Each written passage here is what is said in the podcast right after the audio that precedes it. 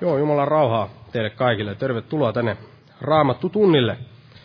Ollaan täällä Jeesuksen nimessä koolla ja lauletaan yhteinen laulu tähän alkuun tuttuun tapaan. Täältä lauluvihkoista numero 87.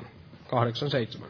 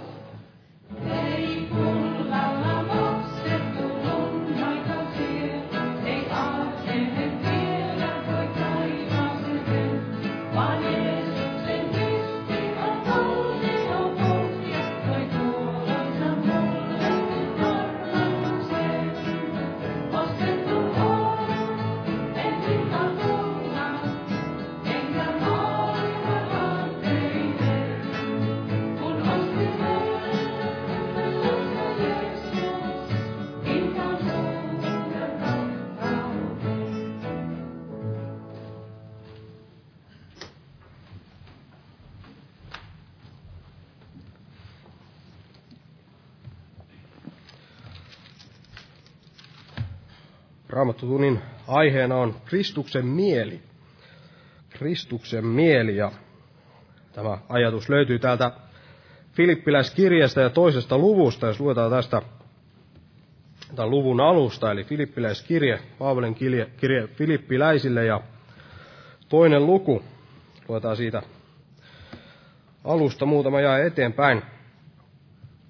Täällä sanotaan näin, että jos siis on jotakin kehoitusta Kristuksessa, jos jotakin rakkauden lohdutusta, jos jotakin hengen yhteyttä, jos jotakin sydämellisyyttä ja laupeutta, niin tehkää minun iloni täydelliseksi siten, että olette samaa mieltä, että teillä on sama rakkaus, että olette sopuisat ja yksimieliset, ettekä tee mitään itsekyydestä tai turhan kunnian pyynnöstä, vaan että nöyryydessä pidätte toista parempana kuin itseänne.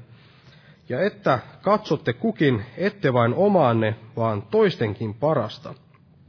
Olkoon teillä se mieli, joka myös Kristuksella Jeesuksella oli, joka ei, vaikka hänellä olikin Jumalan muoto, katsonut saaliiksensa olla Jumalan kaltainen, vaan tyhjensi itsensä ja otti orjan muodon, tuli ihmisten kaltaiseksi, ja hänet havaittiin olennaltaan sellaiseksi kuin ihminen. Hän nöyryytti itsensä ja oli kuuliainen kuolemaan asti, hamaan ristin kuolemaan asti. Eli tässä puhuttiin tällaisesta nöyryydestä, puhuttiin siitä, että emme tekisi mitään näin itsekyydestä, tällaisesta kunnian pyytämisestä, ja Paavali kehotti näin, että sen sijaan näin tällaisessa nöyryydessä pitäisimme toisiamme näin parempana kuin itseämme, ja katsoisimme muiden parasta, eikä vain sitä omaa parastamme. Ja sen jälkeen hän puhui sitten tästä Kristuksesta, millainen mieli Kristuksella oli. Ja Jeesushan on lihaan tullut Jumala, lihaksi tullut Jumala. Hänellä oli tämä Jumalan muoto, niin kuin tässä sanottiin, mutta hän ei kuitenkaan sitten, kun hän näin maan päälle tuli, niin hän ei noussut siellä kaikkien yläpuolelle, vaan vaikka hänellä olisi ollut siihen kaikki oikeus näin nousta kaikkien muiden näin yläpuolelle, mutta hän ei sitä tehnyt, vaan hän näin sitten näin kävi sinne ristin kuolemaan meidän puolesta. Ja täällä Markuksen evankeliumissa 10. luvussa täällä Markus 10 ja jakeesta 42. Täällä on vähän samaa ajatusta. Jeesus puhuu täällä. Markus 10 ja jae 42. Tässä sanotaan näin, että mutta Jeesus kutsui heidät tykönsä ja sanoi heille: te tiedätte, että ne, joita kansojen ruhtinaiksi katsotaan, herroina niitä hallitsevat, ja että kansojen mahtavat käyttävät valtaansa niitä kohtaan. Mutta näin ei ole teidän kesken, vaan joka teidän keskuudessanne tahtoo suureksi tulla, se olkoon teidän palvelijanne. Ja joka teidän keskuudessanne tahtoo olla ensimmäinen, se olkoon kaikkien orja. Sillä ei ihmisen poikakaan tullut palveltavaksi, vaan palvelemaan ja antamaan henkensä lunnaiksi monen edestä. Eli Jeesus meidän Herramme, hän ei tullut näin tänne maailmaan palveltavaksi, vaan palvelemaan.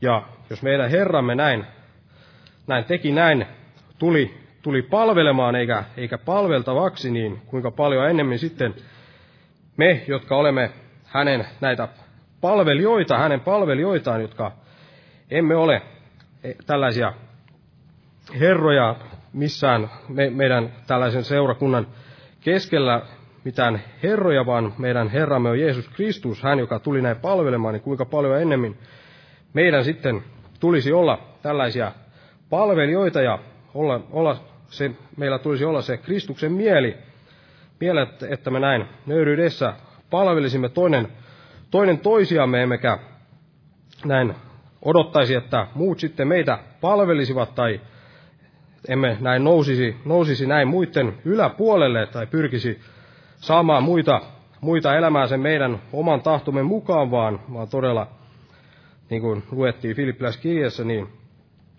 katsoisimme sitä muiden parasta.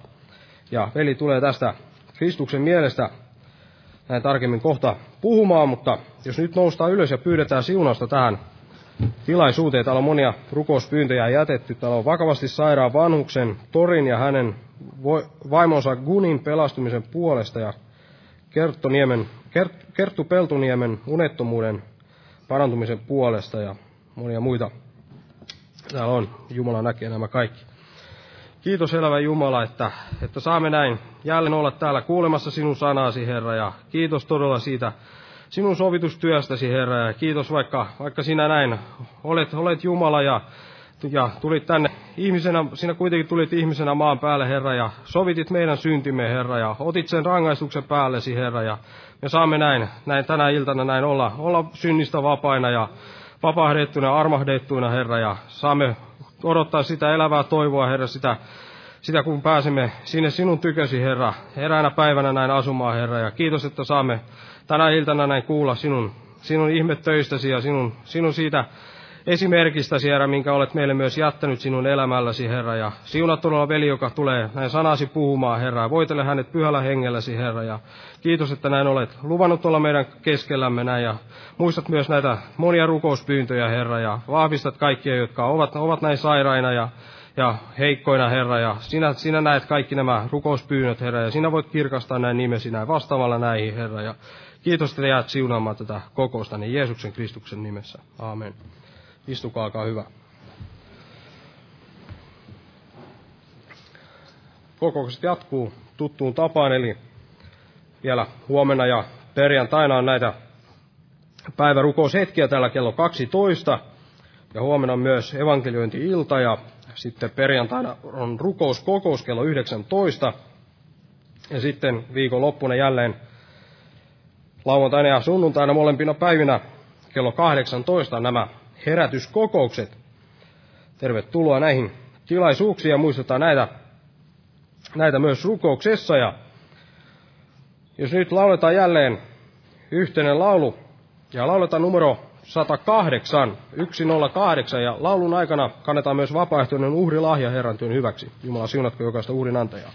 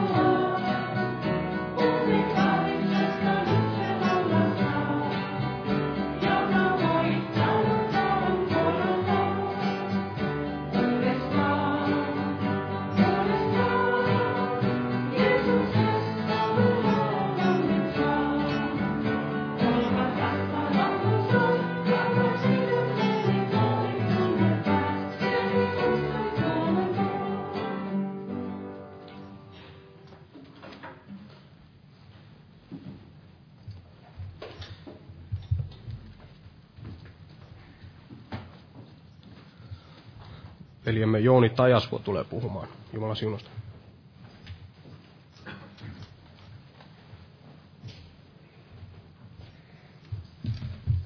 Jumalan rauhaa jokaiselle. Eli aiheena Kristuksen mieli.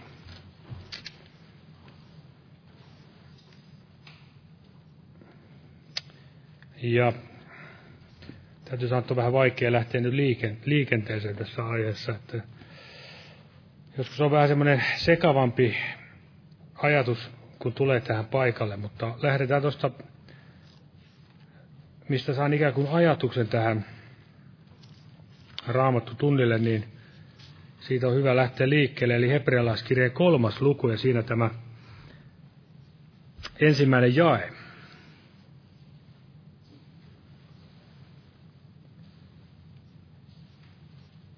Eli Heprealaiskirje 3 ja 1.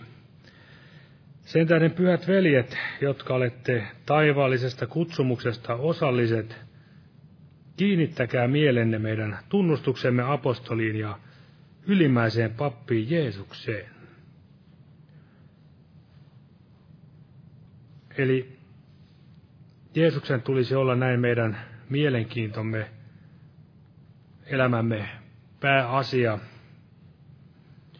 Hänen tulisi olla, niin kuin Raamatussa puhutaan, pimeässä loistava lamppu, josta otamme näin vaarin. Hänen sanansa tulisi olla meidän jalkaimme lamppu ja valkeus meidän tiellämme. Kaikin tavoin meidän tulisi näin kiinnittää katseemme uskomme alkajaan ja täyttäjään. Se on monessa kohdassa tätä samaa asiaa tulee Raamatussa. Voidaan sanoa, että hyvin monessa lukemattomissa melkein kohdassa tämä sama ajatus, että meidän tulisi aina kääntää katseemme sinne Jumalaan, hänen mahdollisuuksiinsa ja näin myöskin pysyä hänessä.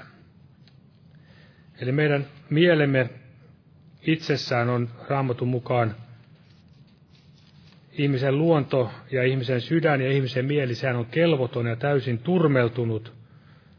Siellä jostakin ihmisestä Raamattu sanoi, että Jumala on hyljännyt heidät kelvottoman mielensä varaan, tekemään, harjoittamaan kaikkea saastaisuutta. Ja myöskin kolossalaiskirjeessä Paavali sanoi, että te, jotka olitte mieleltänne hänen vihamiehiänsä. Eli hyvin haasteellinen asia tämä kiinnittää mielemme Kristukseen. Jos me ajattelemme näin, että ihminen luonnostaan vihaa tätä Jumalaa, vihaa Jumalan pyhyyttä, vanhurskautta.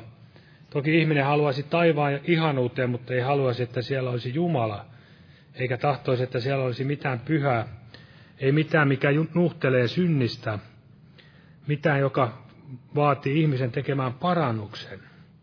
Eli Jumala on pyhä, vanhurskas, ja me olemme itsessämme vieraantuneet ja mieltämme hänen vihamiehiänsä pahoissa teoissamme.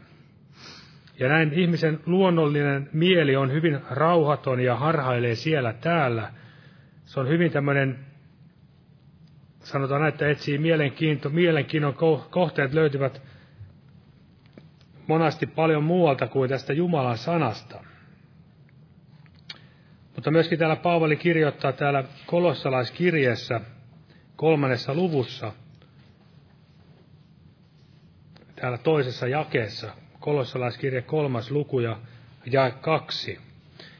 Eli jälleen Jumalan lapsille kehoitus, että olkoon mielenne siihen, mikä ylhäällä on, älköön siihen, mikä on maan päällä. Eli Raamattu puhuu tämmöisestäkin ajatuksesta, että ihmisen sydän on petollinen, pahan ilkinen ja myöskin maallisiin on heidän mielensä. Jos me ajattelemme tätä maailmaa, tänäkin aikana kaikennäköisiä kuohuntoja on joka puolella, poliittisella kentällä ynnä muualla, niin minkälainen on ihmisten ajatus ja mielenkiinto? Niin se on hyvin sama kuin oli aivan siellä Raamatun ensilehdillä vedenpaisumuksen jälkeen, kun tämä käsittääkseni Nimrod oli se ensimmäinen suuri kuningas, ehkä hän on tämmöinen antikristuksen esikuva, niin ihmisillä oli yksi ajatus ja yksi puheen parsi, ja he halusivat rakentaa sitä Baabelin tornia. Ja yhtä lailla tänäkin aikana tämä integraatio ja kaikki EU ynnä muut varmasti monella tapaa heijastavat tätä samaa ihmisen ajatusta, jumalatonta pyrkimystä saada taivas maan päälle ihmisten omilla kyvyillä ja keinoilla. Mutta sehän ei tule onnistumaan, jos me hylkäämme Jumalan, niin kuin ensimmäinenkin yritys epäonnistui. Ja siellä jo salmeissakin puhuttiin siitä, että miksi pakanat pauhaavat, maan kuninkaat ja ruhtinat nousevat Herraa ja hänen voideltuansa vastaan. Eli tämmöinen ajatus kaikilla, että pitää nousta Jumalaa hänen voideltuansa Kristusta Jeesusta vastaan. Ja myöskin tulee pyrkiä kaikin tavoin katkaista heidän kahleensa ja heittää päältänsä kaikki Jumalan nämä vanhurskaat säädökset. Eli tämä on se ajatus, millä ihmiset tänä päivänä, mihin ne uhraavat mielenkiintonsa ja tarmonsa. Mutta kuitenkin seurakunta, Jumalan seurakunta, joka on kutsuttu ulos tästä maailmasta, niin meidän mielenkiintomme ei tulisi olla enää tähän samaan pyrkimykseen, mitä muilla ihmisillä on. Varmasti me luonnostamme voimme jotain yhteisiä mielenkiintoa heidän kanssaan johonkin asioihin osoittaa, mutta se ei tulisi varmasti olla niitä asioita, mitkä ovat Jumalan tahdon vastaisia. Siellähän sanotaan apostolisena aikana seurakunnassa, niin heillä oli yksi sydän ja yksi mieli. Kukaan ei katsonut omaksensa sitä, mitä hän omisti. Eli se oli se seurakunnan mieli, se on aivan täysin päinvastainen mieli kuin mitä tällä maailmalla on. Maailmahan tahtoo mieluummin riistää toisilta sen sijaan, että antaisi omastansa. Ja näin todella, näin selkeä jako on täällä Raamatussa lihalliseen mieleen, joka on vihollisuus Jumalaa vastaan, ja sitten hengen mieleen. Ja Paavolihan siellä kirjoitti korintolaisille, ja hän sanoi, että meillä, jolla on tämä hengen mieli, niin meillä on Kristuksen mieli. Se, että ihminen ajattelee olevansa hirveän hengellinen, mutta elämässään kuitenkin vaeltaa lihassa, niin se on aina hyvä laittaa kysymysmerkkiä, että onko kovin hengellinen vielä ja onko kovin paljon sitä Kristuksen mieltä, onko Kristus saanut sijaa meissä. Eli millainen on Kristuksen mieli, sitäkin voidaan tässä tänä iltana jonkin verran katsoa. Ja sellainen asia tähän, että mieli ja sydän monasti ne ovat vähän niin kuin synonyymejä. Ei ehkä täydellisesti, mutta monella tapaa siellä sanotaan, että olen löytänyt sydämeni mielenmukaisen miehen, Daavidin, näin sanoi Jumala.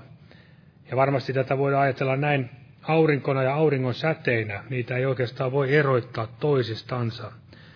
Sitä, mikä oli Kristuksen mieli, niin sitä myös Jeesus oli sydämeltänsä.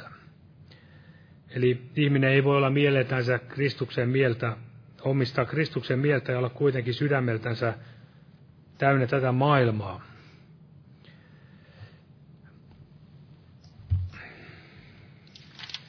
Otetaan tähän lähtökohdaksi, miten Jumala alkaa tehdä tätä Kristuksen mieltä meissä, jokaisessa. Eli lähtökohdat on, niin kuin täällä jo mainitsin, niin nehän ovat juuri tällaiset, että ihminen luonnostaan on Jumalan vihamielinen, Jumalan vihollinen pahoissa teoissansa. Mutta siitä Jumala alkaa työstämään ihmistä, ei meidän omassa voimassa, vaan se on todella sitä Jumalan työtä.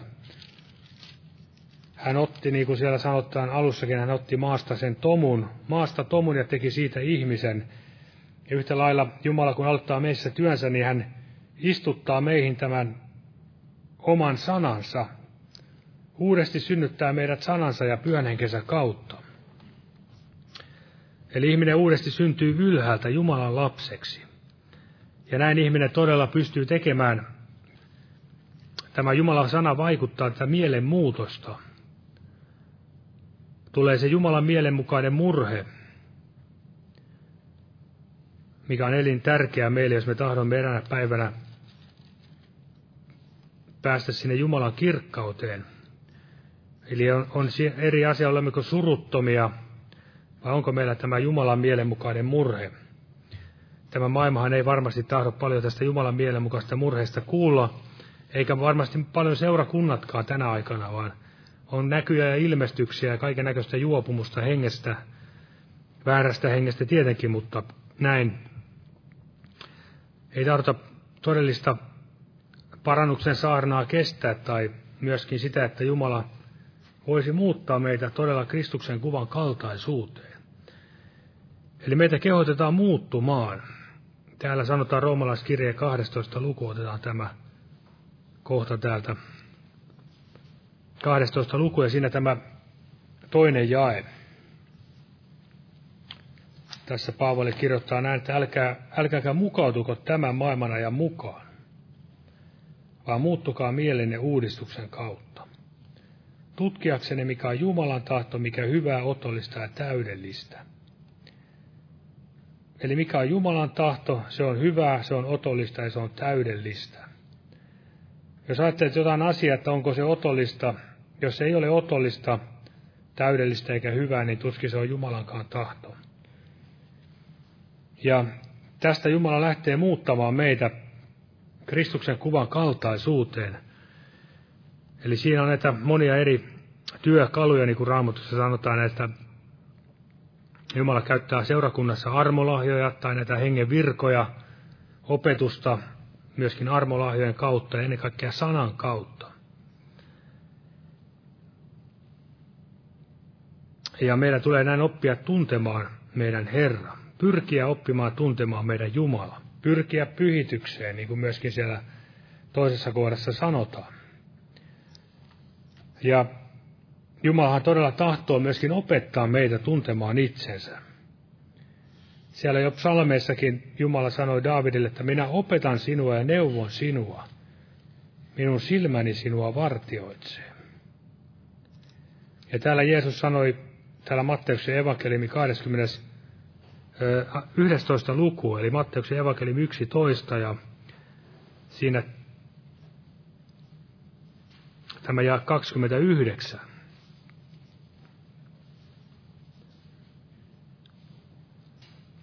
Eli Matteus 11 ja 29. Ottakaa minun ikeni päällenne ja oppikaa minusta, sillä minä olen hiljainen ja nöyrä sydämeltä. Niin te löydätte levon sielullenne.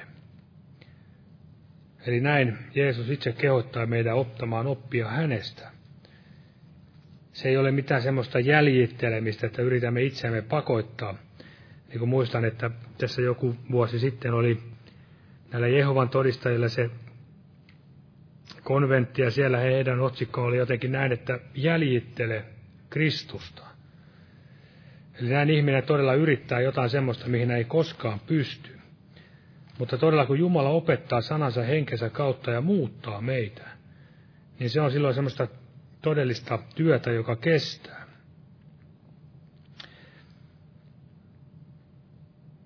Ja tämä todella kasvu meissä tapahtuu näin sanan ja hengen kautta. Me, jotka olemme Kristukseen kastetut, olemme Kristuksen päällemme pukeneet. Jokainen, joka on käynyt uskovien kasteella, on saanut kokea tämän.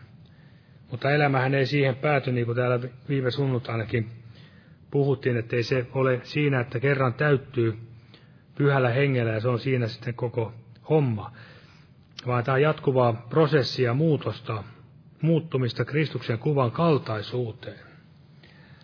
Ja niinhän siellä Paavali myös kirjoitti galattalaisille, että en enää elä minä, vaan Kristus elää minussa. Minkälaista elämää se oli se Paavalin elämä? Uskoisin näin, että kovinkaan moni ei meistä vaihtaisi tätä nykyistä mukavaa elämää. Varsinkaan näin, kun on kesälomat tiedossa ja tulossa, niin ei vaihtaisi varmaan elämäänsä tähän Paavalin osaan. Kun katsoo, mitä hän kaikkea Kristuksen tähden sai kärsiä. Mutta sehän ei ollut mitään semmoista pakotettua kärsimystä, vaan hän itse jakoi elämässään Kristuksen, tai tahtoi tulla tuntemaan Kristuksen. Hän tahtoi oppia tuntea Kristuksen ja hänen vanhurskautensa, hänen ylösnousemuksensa voiman. Ja täällä hän sanoo täällä Galattalaiskirjeessä toisessa luvussa, täällä jakeessa 19.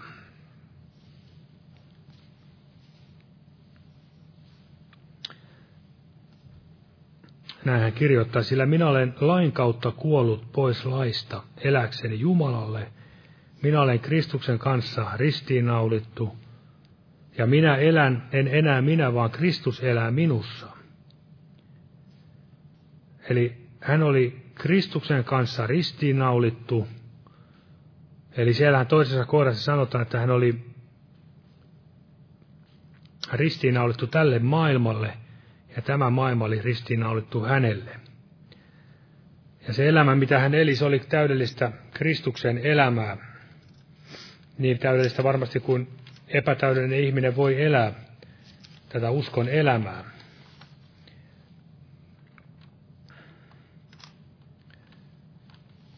Ja sitten voitaisiin mennä näihin tässä tutkimaan tämmöistä, mitä muuta tähän Kristuksen mieleen kuuluu, mitä näitä asioita, niin täällä jo muistaakseni veli luki täältä Filippiläiskirjeestä 2. luvusta tämän tutut jakeet. Tätä on muistaakseni joskus kutsuttu Kristus-hymniksi. Eli tämä ehkä on, en tiedä tarkkaan, mutta on jonkinnäköiseen laulun muotoon alun perin kirjoitettu. Jotain tämmöistä muista lukeneeni tästä toisesta, Filippiläiskirjan 2. luvusta ja siitä jakeesta 5 sanotaan näin. Olkoon teillä se mieli, joka myös Kristuksella Jeesuksella oli, joka ei, vaikka hänellä olikin Jumalan muoto, katsonut saaliiksensa olla Jumalan kaltainen, vaan tyhjensi itsensä ja otti orjan muodon, tuli ihmisten kaltaiseksi, ja hänet havaittiin olennaltaan sellaiseksi kuin ihminen. Hän nöyryytti itsensä, oli kuuliainen kuolemaan asti, hamaan ristin kuolemaan asti. Eli tässä tulee jotain esille Kristuksesta. Eli hän ei etsinyt omaansa, vaan hän tyytyi ottamaan sen orjan muodon. Hän tyytyi ottamaan ruoskan iskut ja orjan tappurakruunun ja ristin naulat, pilkan ja häpeän. Kaiken sen, mikä meille kuuluisi. Kaiken sen, mitä hänelle ei olisi kuulunut hänen oman luontonsa perusteella. Hän, joka oli jalo ja pyhä, vanhurskas, Jumalan poika. Hän ei etsinyt, niin kuin erässä laulussa sanotaan, ei etsi valtaa loistoa. Sitä hän ei todella etsinyt, vaan etsi isän Jumalan kunniaa. Ja jos tätä vertaamme meihin Jumalan lapsiinkin, niin aivan tässä samassa jakeessa, luvussahan Paavoli sanoo näin, tässä jakeessa 20, tätä samaa lukua, että sillä minulla ei ole ketään samanmielistä, joka vilpittömästi huolehtisi teidän tilastanne.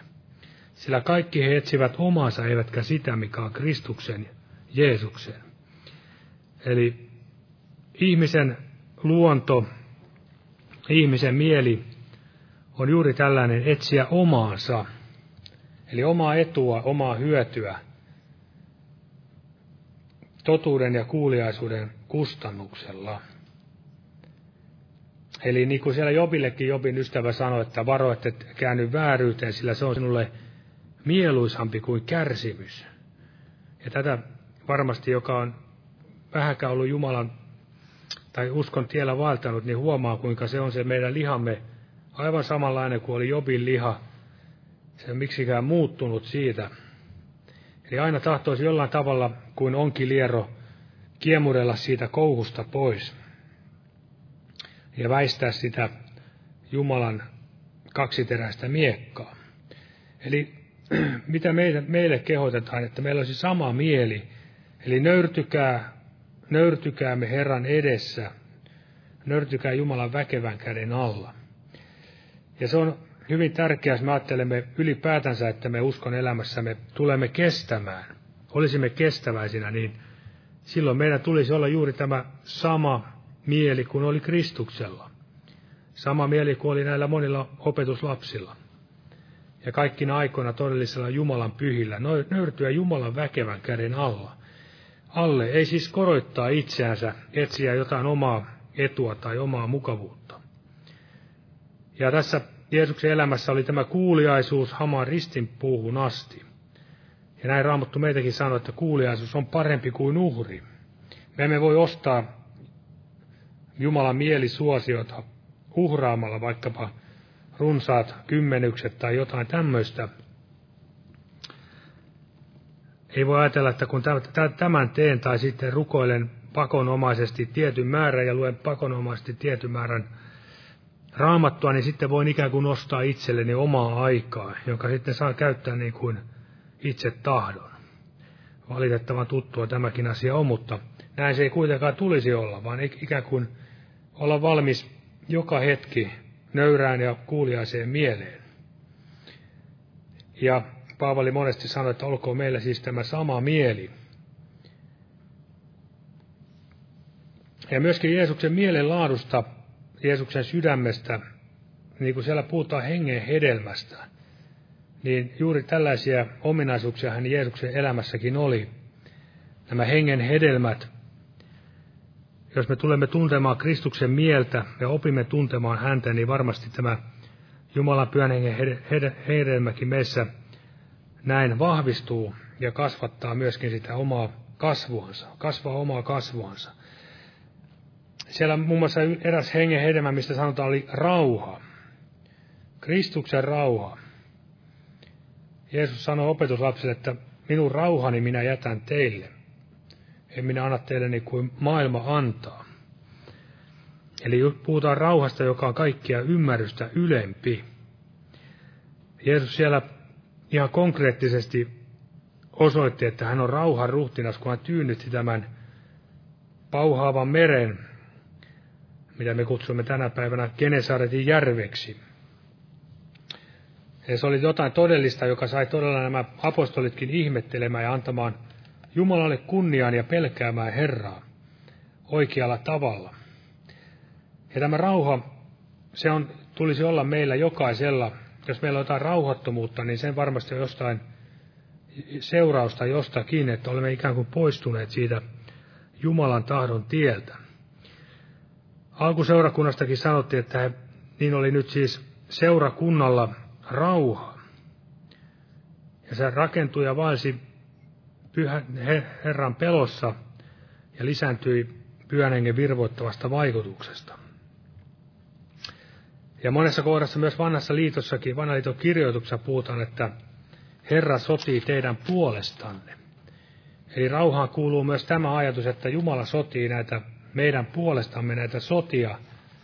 Toki me olemme sodassa jokainen, mutta meidän ei tarvitse omin voimin tätä sotaa käydä, vaan niin kuin siellä Mooseskin kehotti kansaa olemaan hiljaa ja katsomaan, miten Herra pelastaa heidät siellä Punaisen merenkin äärellä. Ja eräs asia myöskin, mikä kuuluu tämän Kristuksen mieleen, on tietenkin tämä hänen mielenlaatuisa rakkaus. Jokaisen, joka tänä iltana tänne on tullut varmasti ja uskoon on tullut, niin on saanut kokea elämässään sitä Jumalan rakkautta. Jumalan rakkautta, joka on vetänyt meidät näin puoleensa. Jumalan hyvyys, ihmisrakkaus ilmestyi ja veti meitä puoleensa. Ja tästä rakkaudesta varmasti on paljon puhuttu ja siinä on näitä tiettyjä tunnuspiirteitä. Poika rakasti isää, isä rakasti maailmaa ja Jeesus poika rakasti isää. Ja millä tavalla hän osoitti käytännössä tämän rakkauden? Se oli tietenkin kuuliaisuus isän tahdolle. Eli kuuliaisuus on sitä todellista rakkautta. Tai todellisen kuuliaisuuden tulisi lähteä tästä Jumalan rakkaudesta. Se ei ole siis semmoista lakihenkistä kuuliaisuutta, mitä Mooseksen aikana, tai siellä Jeesuksen aikana fariseuksilla oli. Eihän heillä todellista rakkautta ollut Jeesusta kohtaan. Vaan niin kuin Jeesus siellä sanoi, että täällä Johanneksen evankeliumi 14. luku ja jae 21. Tässä hän kirjoittaa, tai sanoo näin, että 14 ja jae 21. Jolla on minun käskyni ja joka pitää, hän on se, joka minua rakastaa. Mutta joka minua rakastaa, häntä minun isäni rakastaa, ja minä rakastan häntä, ja ilmoitan itseni hänelle. Eli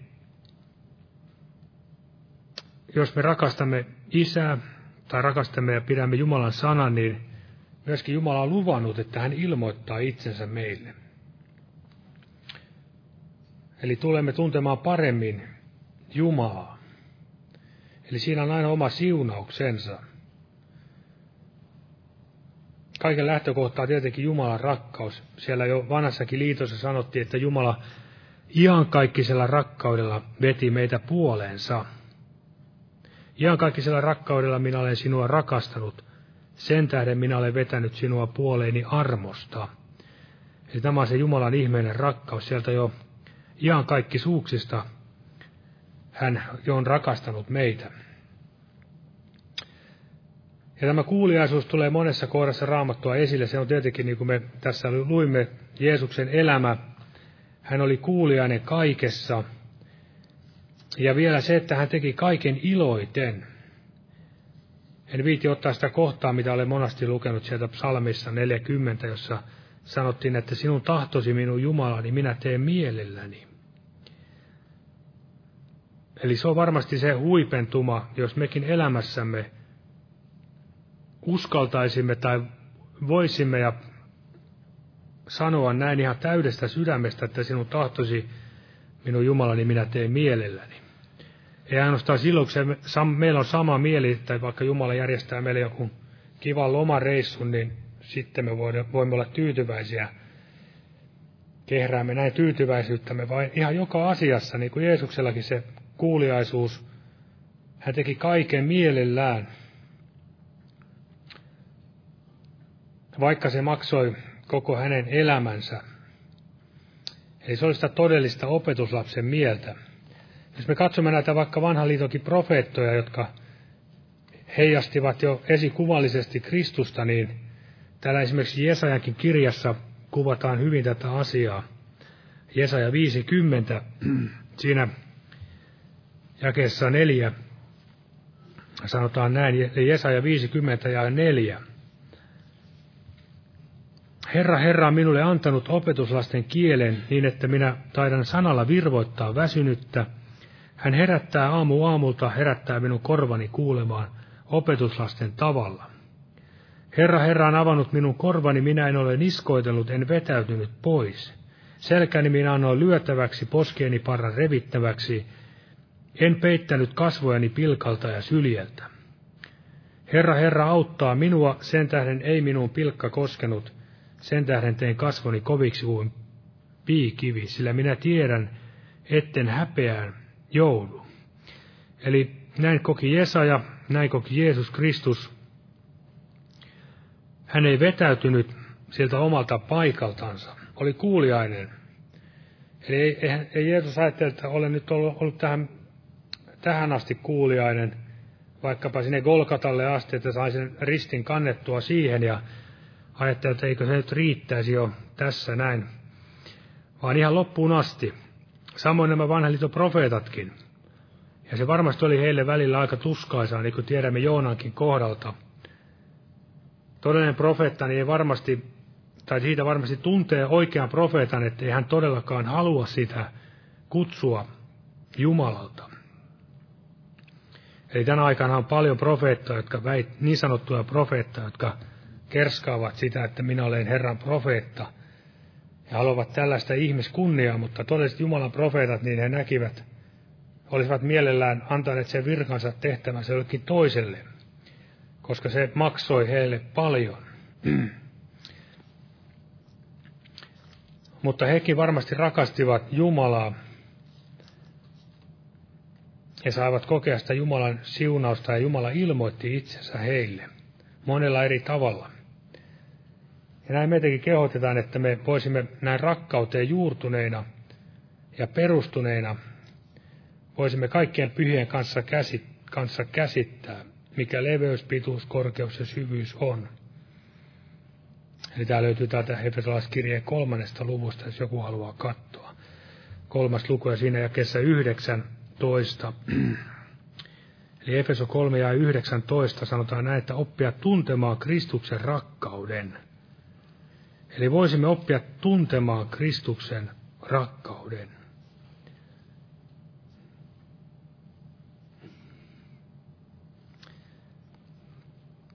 Ja eräs Kristuksen mielenlaatu, myöskin hengen hedelmissä mainittu ilo.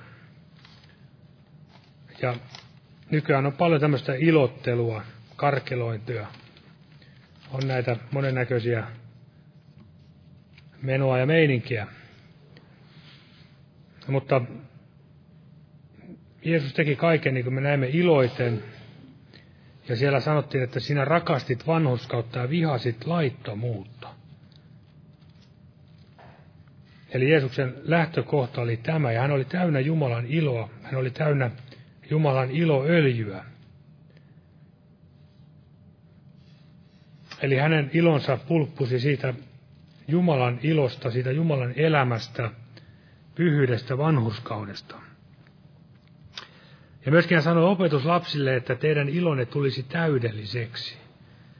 Eli varmasti meidänkin elämässämme Jumalan antama ilo tulee täydelliseksi. Jos meilläkin on tämä sama mielenlaatu, sydämenlaatu, että me rakastamme vanhurskautta ja vihaamme vääryyttä. Eli emme aina etsi sitä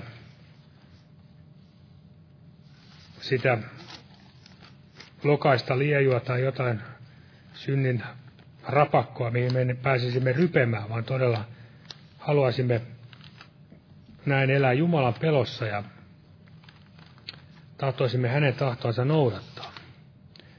Ja varmasti myöskin eräs mielenlaatu, mikä Kristuksella oli, on tämä uskollisuus. Uskollisuus, sitä varmasti meitä kehotetaan olemaan uskollisia. Niin kuin alussa luin sen kohdan Heprealaiskirjassa, eli Jeesus on uskollinen asettajalleen. Eli Jeesus oli täydellisesti uskollinen, ei uskonnollinen, vaan uskollinen. Eli täydessä, kaikessa hän teki täysin isänsä tahdon, ja Pyhän Hengen hedelmä on myöskin tämä uskollisuus. Ei ole tätä Juuraksen suudelmia, niin kuin näinä päivinä on varmasti joku, joka vähän uutisia seurannut. Ei ole näitä Juuraksen suudelmia, oman paikkansa jättämisiä, niin kuin politiikan kentällä varmasti myös hengelliselläkin kentällä on tapahtunut, vaan pyritään siihen uskollisuuteen. Ja en tässä kauhean pitkään enää puhu, mutta otan yhden henkilön esimerkin tästä Kristuksen mielestä, mikä nyt nousi sydämelle, on tämä Mooses. Ja hänestä luen täältä vaan muutaman jakeen täältä 11. lukua tätä Heprealaiskirjettä. Heprealaiskirja 11. luku.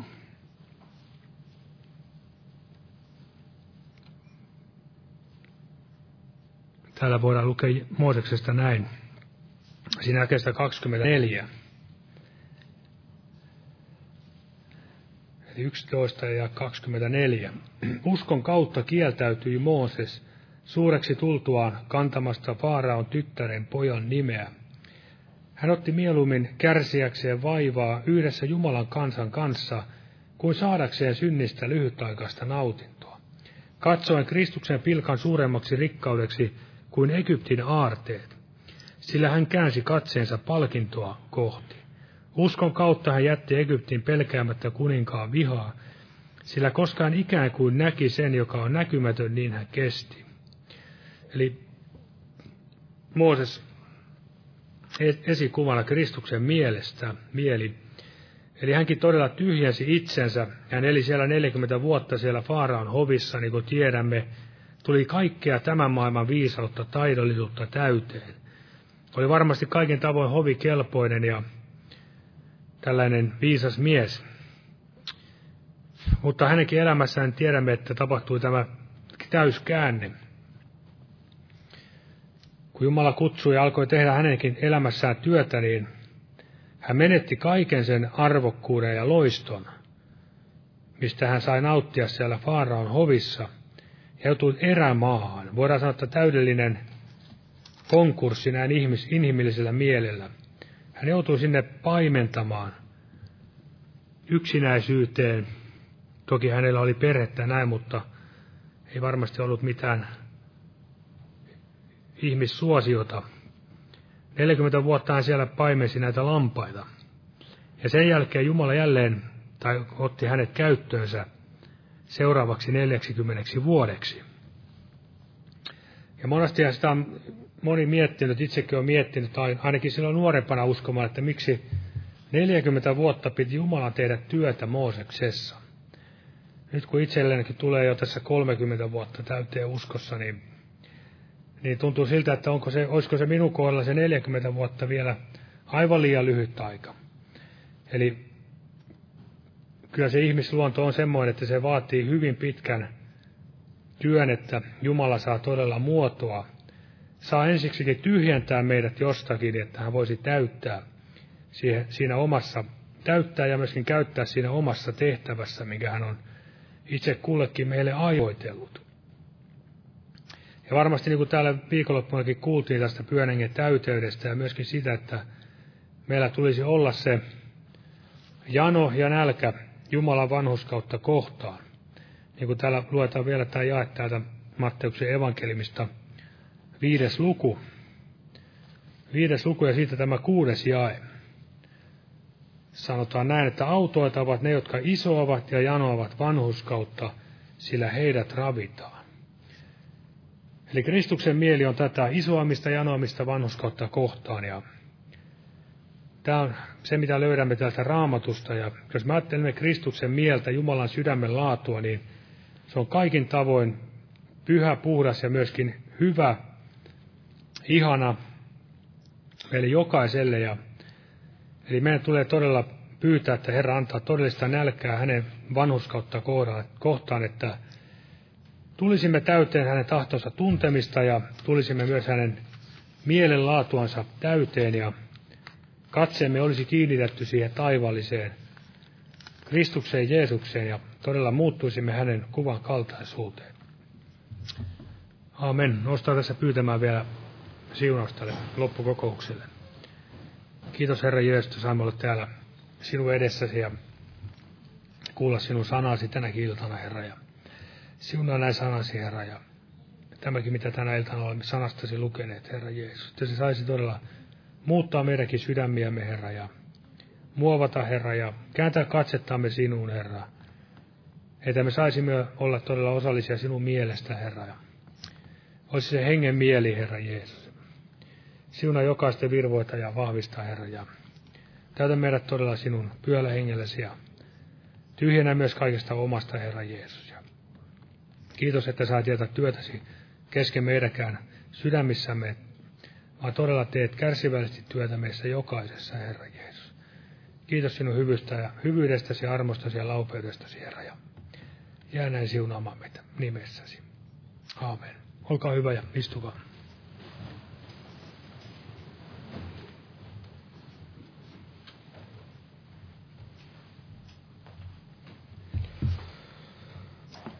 Lauletaan sitten loppuun yhteinen laulu ja otetaan laulu numero 348. 348. Jumalan siunasta kaikille.